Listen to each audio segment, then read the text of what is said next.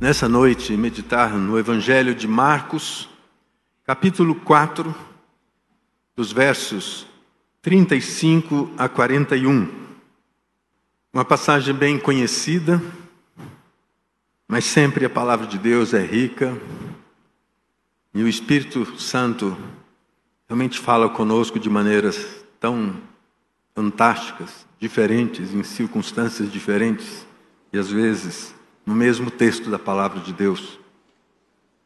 Diz assim: Naquele dia, sendo já tarde, disse-lhe Jesus: Passemos para outra margem. E eles, despedindo a multidão, o levaram assim como estava no barco, e outros barcos o seguiam.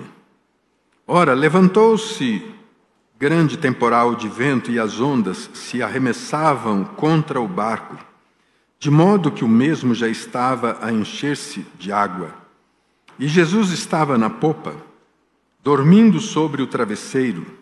Eles o despertaram e disseram: Mestre, não te importa que pereçamos? E ele, despertando, repreendeu o vento e disse ao mar: Acalma-te, emudece. O vento se aquietou e fez-se grande bonança. Então lhes disse: Por que sois assim tímidos? Como é que não tendes fé? E eles, possuídos de grande temor, diziam uns aos outros: Quem é este que até o vento e o mar lhe obedecem? Esta é a palavra de Deus. Irmãos, estas semanas têm sido marcadas por grandes problemas, tanto no Brasil quanto fora do Brasil. No sul, nós vivemos aí cidades inteiras submersas à água, onde as pessoas perderam tudo que tinham, suas casas, bens. Em uma das reportagens que eu vi, a mulher dizia assim: saímos com a roupa do corpo, nem os documentos nós pegamos. Imagino o grande trabalho, não apenas de reconstrução, mas de, inclusive de organizar a sua vida civil com todas as, as nuances que depende quando você perde um documento. Voltar às repartições públicas, eu tenho assim, vou usar essa palavra, preguiça para enfrentar tudo isso. Fora do, do, país, do país, em Marrocos, tremor de terra que destruiu cidades inteiras, famílias inteiras ceifadas, órfãos. Quanta miséria! As forças da, da natureza nos surpreendem. O homem, com toda a sua potência o seu desejo de conquista, até hoje não chega nem aos pés né, de um vendavalzinho. Essa é a realidade. Nós estamos diante de manifestações da natureza que o homem pouco ou nada pode fazer. O texto que lemos fala de uma experiência dessas.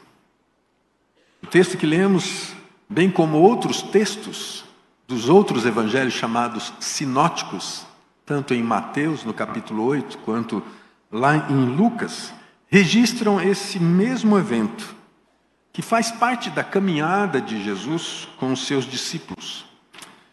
É o início ainda do ministério de Jesus.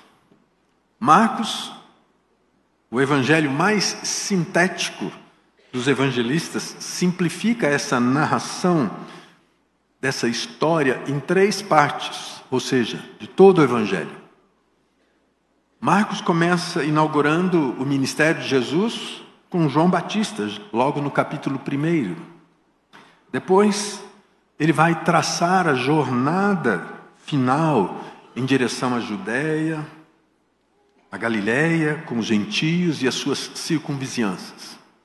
E por último, essa trajetória de Jesus sendo apresentado como o servo, o servo sofredor, rumo a Jerusalém e posteriormente ao sacrifício de cruz. Nessa narração, Jesus, como disse, apresentado como servo, tem no exercício da sua missão de servo, aqui ainda antes desse capítulo, a convocação dos seus discípulos, posteriormente os seus apóstolos.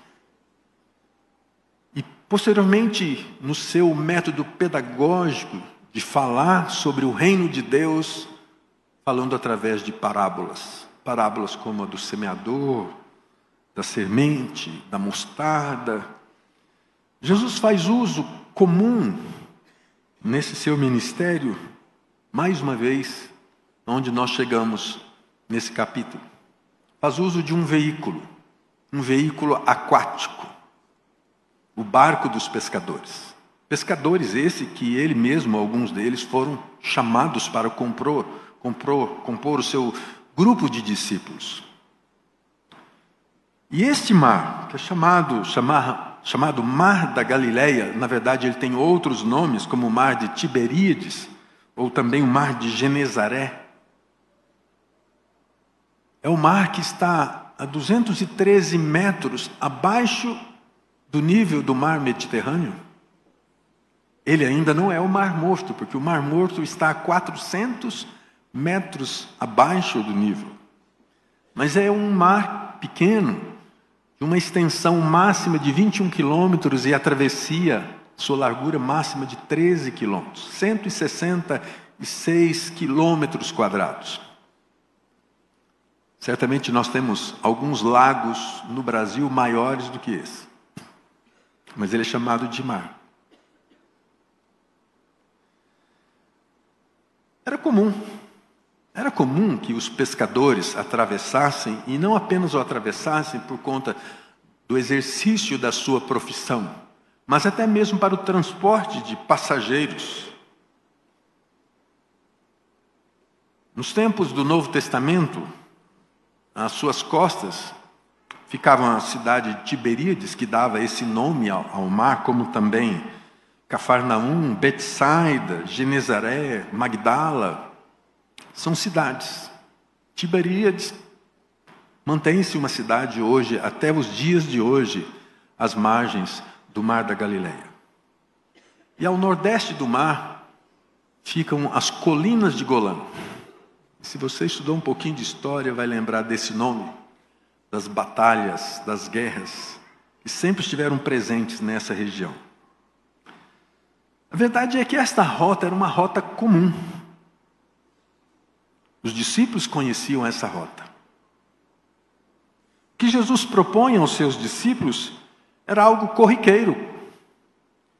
E é nisso que eu gostaria de pensar. Como nossas vidas são surpreendidas num viver que tantas vezes parecem ter o nosso controle, ter o nosso domínio. Nós programamos, imaginamos, mas somos surpreendidos. Somos surpreendidos tantas vezes pela própria natureza, como temos sido surpreendidos nesses dias. Somos surpreendidos com a própria vida, com uma doença, com um câncer, com algo fatídico. E o pior, não são surpresas boas. Às vezes, por conta disso, nós vivemos dias terrivelmente tristes, infelizes, perda de esperança. Nossos projetos são desfeitos, deletados. Como enfrentar as tempestades? Independente de como chegam as tempestades, frequentemente ela causa isso: insegurança, sofrimento, ansiedade, dor.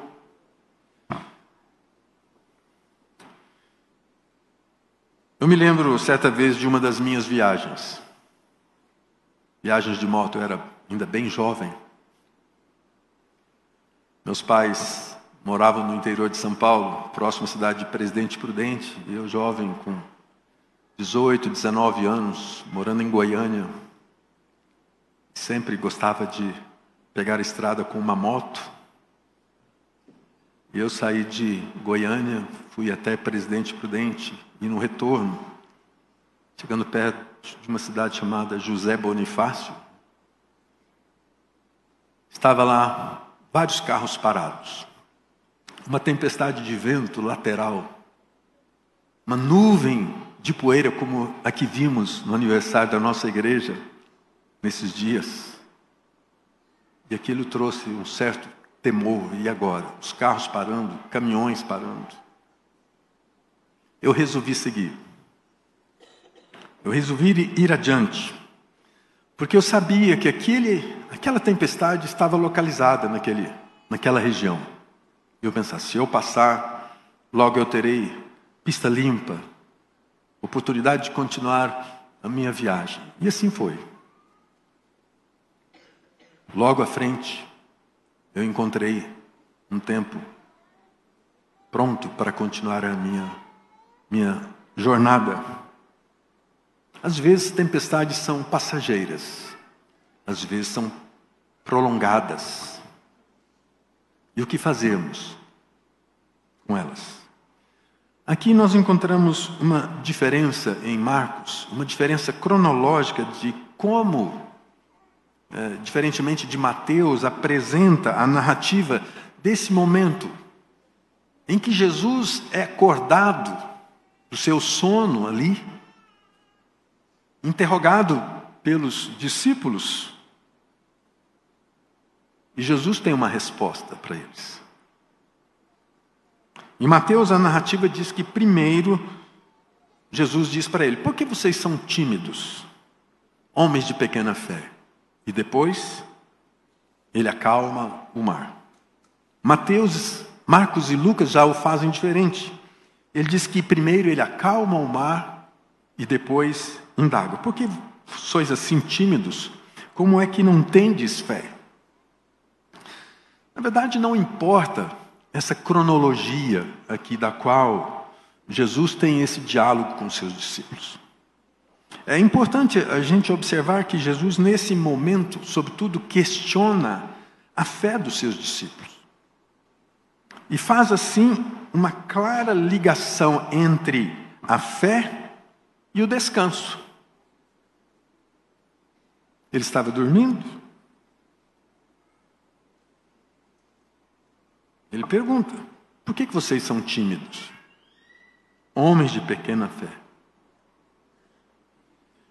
Como eu disse para vocês, essa ordem não faz diferença. A diferença é o que nós fazemos com a nossa fé em tempos de tempestades, de aflições. Jesus vai declarar mais tarde que no mundo passais por aflições, mas tem de bom ânimo. Eu venci o mundo. Por quê? As nossas expectativas e as nossas reações diante da tempestade, trazem sobre nós um pensamento nocivo.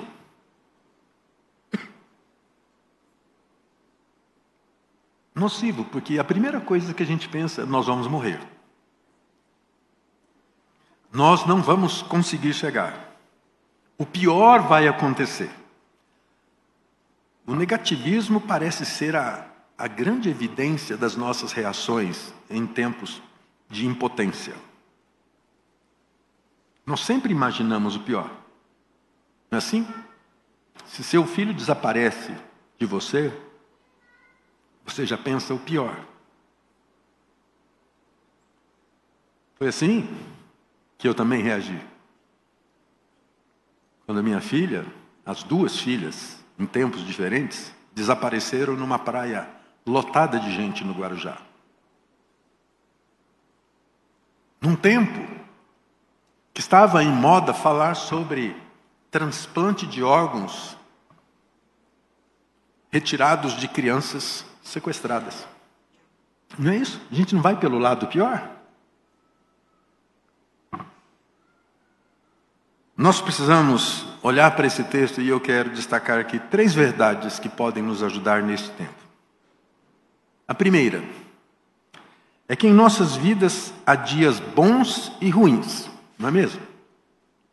É claro que, com evidência, os dias bons parecem ser menores, sempre mais curtos, passageiros, e os tempos ruins parecem ser mais longos, prolongados. Todos os dias, cedo, à tarde, à noite, todos nós experimentamos tempestades e sofrimentos.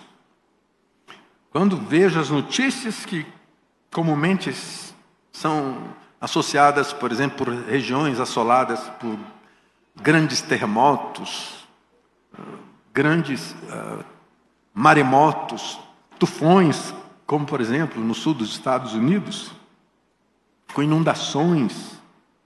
O que se vê é uma movimentação na preparação dessas catástrofes. Eles parecem estar até mais preparados. E quando elas acontecem conosco, nós estamos menos despreparados, sofremos mais. E é claro que nós devemos nos preparar.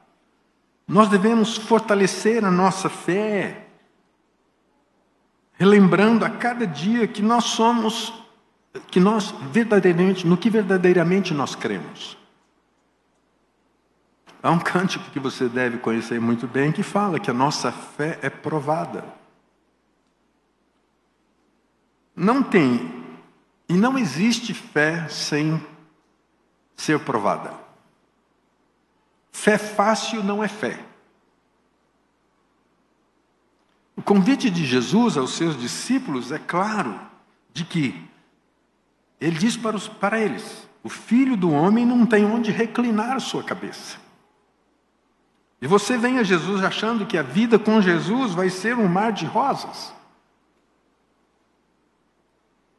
Jesus te convida para uma batalha, para um exercício tático de guerra, de guerra espiritual. Tenha certeza que diante da tempestade, antes de tudo que está externamente evidente naquilo que você vê, naquilo que você percebe, tem por trás disso uma batalha espiritual.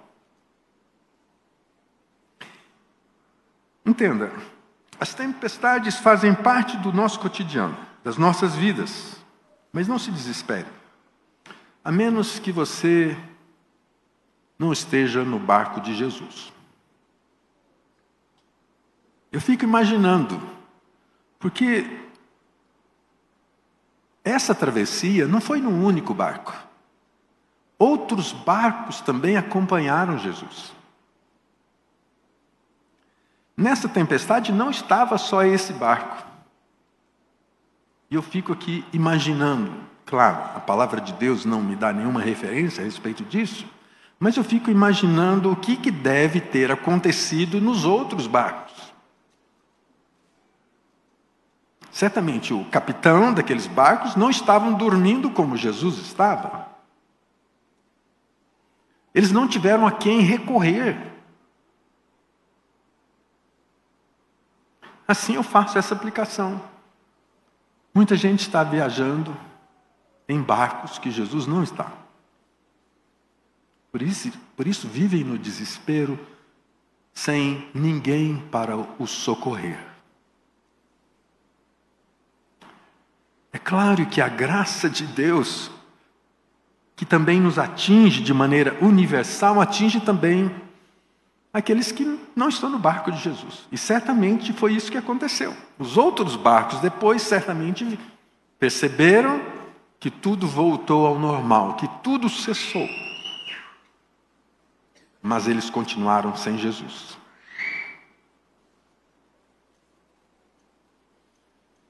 A segunda coisa nesse texto não há tempestade que resista às palavras de Jesus. O texto diz que ele intercedeu e tudo veio à calma. Ele tem o poder de repreender os ventos e a fúria do mar.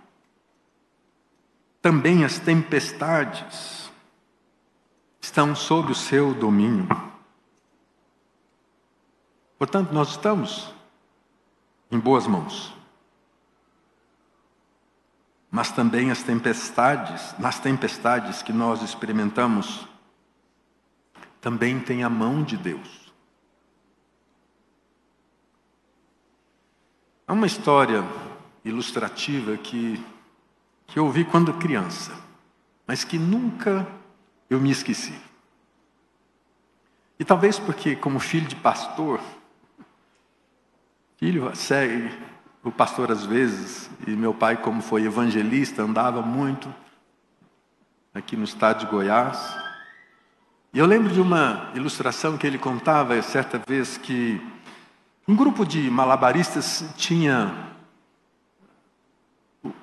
o costume de andar pelas cidades fazendo os seus espetáculos de equilibrismo, que quando chegava na numa determinada cidade, havia aquela movimentação. E na apresentação uh, dos vários quadros de malabarismo, de equilibrismo, o povo sempre os aplaudia e ficava eufórico. Mas num dos últimos quadros daquela equipe, era algo muito desafiador. Era um cabo colocado a uma altura bem grande, passando de um edifício a um outro com maior distância, e eles faziam a travessia daquele cabo, e as, as pessoas, então, quando eles voltavam, aplaudiam. Mas eles sempre surpreendiam ao final daquela apresentação, né? e numa dessas apresentações eles caminhavam com uma bicicleta em cima do quadro, daquele cabo. Mas eles surpreendiam a, a a plateia dizendo: Quem quer ir comigo agora? Os aplausos cessavam e viravam um silêncio profundo. Olhando pelo lado do outro para ver saber quem era o mais corajoso. E no meio daquela multidão, uma criança saía. E os olhares de condenação. Falei, quem é essa criança? Não tem pai, não tem mãe. Esse pai é irresponsável demais. E a criança subia, ia até lá, fazia a, tra a travessia, voltava, a euforia de toda aquela população com palmas, assovios, né?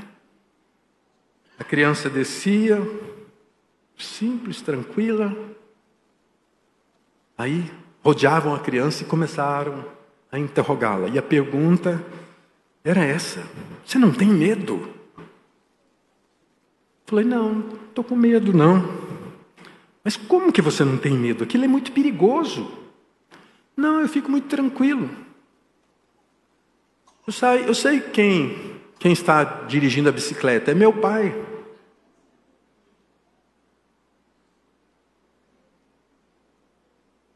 Você está sendo guiado e conduzido pelo seu pai?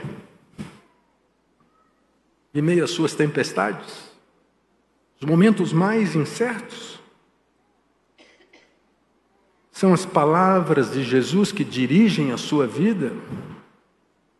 É a promessa que ele faz que conduz você às convicções plenas, seguras de que você não está perdido.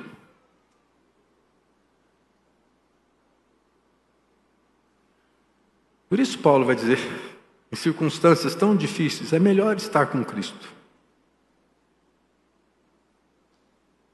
Talvez seja essa a nossa dificuldade. Talvez seja essa a nossa falha em viver para o mundo, na expectativa de que o seu viver aqui é tudo o que você tem. Se você está, você está convicto que você está sob o amor desse Deus, que deu o seu filho naquela cruz, tem obra maior que isso na sua vida? Se tem, eu diria que você está em outro barco, não no de Jesus. Terceira coisa nesse texto é que Jesus usa as tempestades para fortalecer a nossa fé. Ele deseja que nós creiamos em Deus e nos seus propósitos.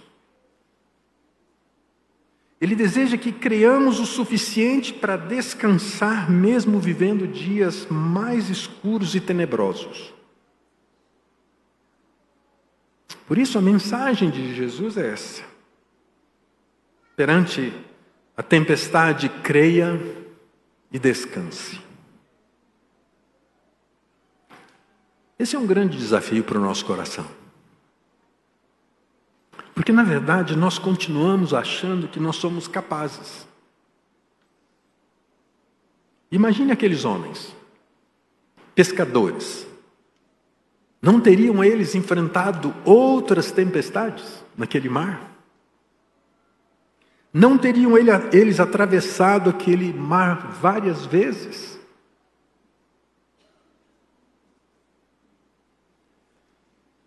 Creia, porque você sabe que Jesus é fiel. Ele estará convosco em meia tormenta. E descanse, pois Ele nos guarda e nos guia, segundo a Sua vontade e no seu tempo, basta uma palavra e toda a tormenta cessará. É isso que nós lemos no início, no Salmo 121. Um salmo muito significativo para mim.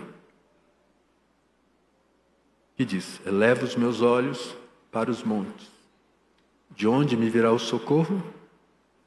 Meu socorro vem do Senhor, que fez uma ponte? Uma estrada?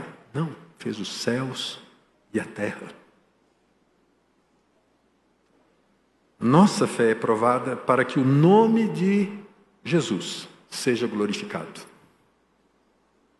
A fé dos nossos heróis bíblicos foi provada a duras penas, inclusive com morte, para que eu e você fôssemos fortalecidos na palavra do testemunho deles. A fé de outros irmãos está sendo fortalecida para o testemunho da sua vida, quando você enfrenta as suas lutas e dores. E sai do outro lado e diz: Deus é bom, Deus é fiel. Não há nada fácil na vida. O ruim é você lutar nessa vida sem que você tenha convicção da eternidade. Como se diz por aí, é dar murro em ponta de faca. Quem luta por essa perspectiva está lutando por aquilo que é vazio. porque não vai além dos dias da sua vida.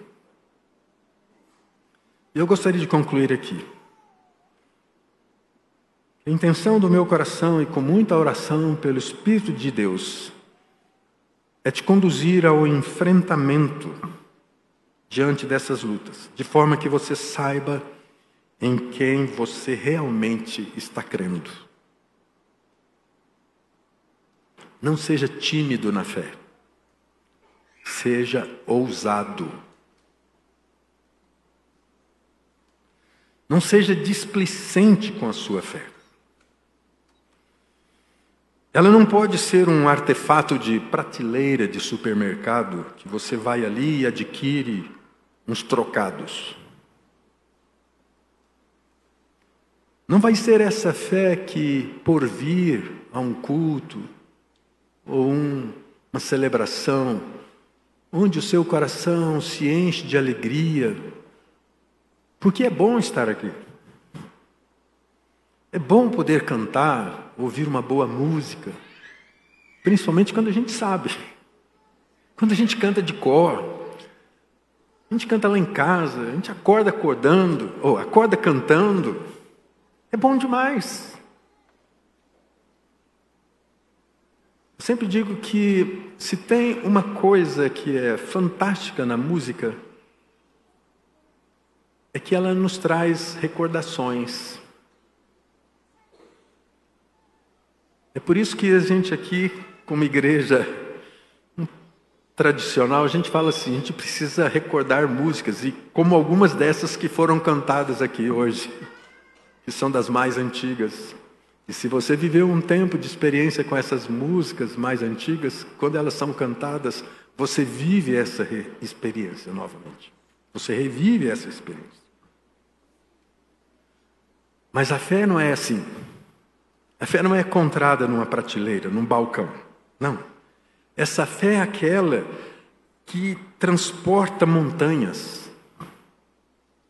Não é isso que Jesus fala em oração?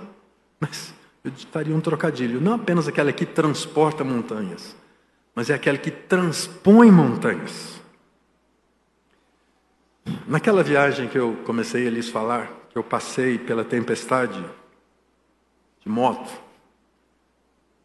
os ventos deviam estar chegando mais ou menos a 80 quilômetros por hora. Eu não andava no prumo, como se diz assim.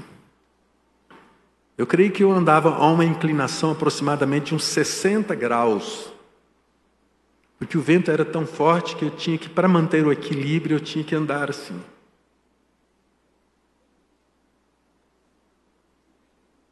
Logo passei. E pude olhar pelo retrovisor e ver a, aquela nuvem de poeira, vendo que tinha ficado para trás. É assim.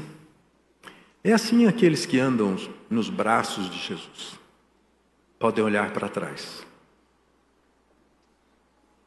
Podem olhar o vendaval que ficou lá, a tempestade, a dor, a morte que ficou lá atrás.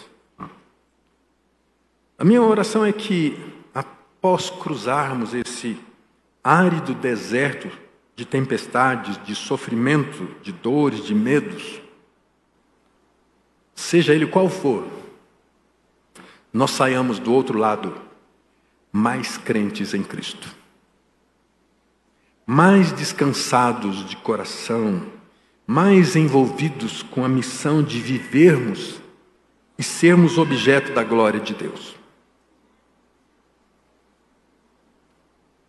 Que diante das tempestades, as nossas vidas seja um altar de Deus, do qual ele seja exaltado e glorificado. Curva a sua cabeça.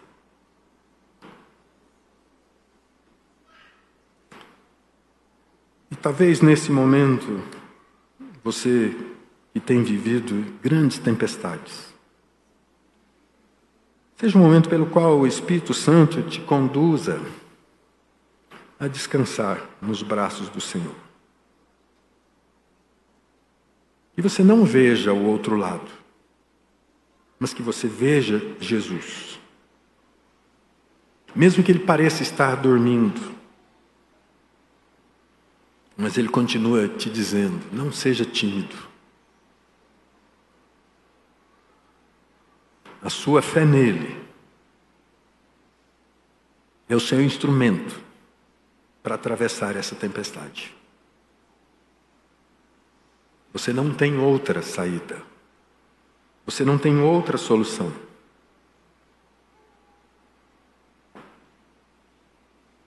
Meu Deus, o Senhor bem nos conhece. E como nós somos vulneráveis. Como a nossa fé é inconstante. Como a nossa fé é tão tímida. A palavra do Senhor nos relata a experiência de homens que foram chamados pelo Senhor para serem discípulos. Eles fraquejaram. Nós fraquejamos. E nessa noite nós queremos pedir que o Senhor fale aos nossos corações. E que o Senhor traduza a nossa insegurança em segurança, a nossa incerteza em convicção para que, antes de tudo, se até mesmo as tempestades nos trouxerem danos, o Senhor seja glorificado. Porque não vivemos para outro fim senão para a glória do Senhor. Não temos outro prazer maior nessa vida que não seja render-te a glória devida ao teu nome. E se há prazer em nossas vidas, que seja termos prazer no Senhor. Que o Senhor renove as nossas convicções, porque diante delas e com elas, nós continuaremos a confiar no Senhor, continuaremos a lutar, sabendo que a nossa pátria não é aqui, e ela já tem sido conquistada com a graça do Senhor a nosso favor por meio de Jesus. Que o Senhor nos ensine, que o Senhor nos oriente diante dessas circunstâncias. Que o Senhor nos, nos também discipline para que sejamos filhos fiéis, filhos obedientes. Obrigado por este tempo na tua presença. Que o Senhor abençoe o teu povo nesta noite. Que a bênção do Deus Pai, Filho, Espírito Santo seja sobre vós, povo de Deus, povo comprado com o preço da cruz, e assim pelos séculos dos séculos, seja convosco a paz do Senhor. Amém.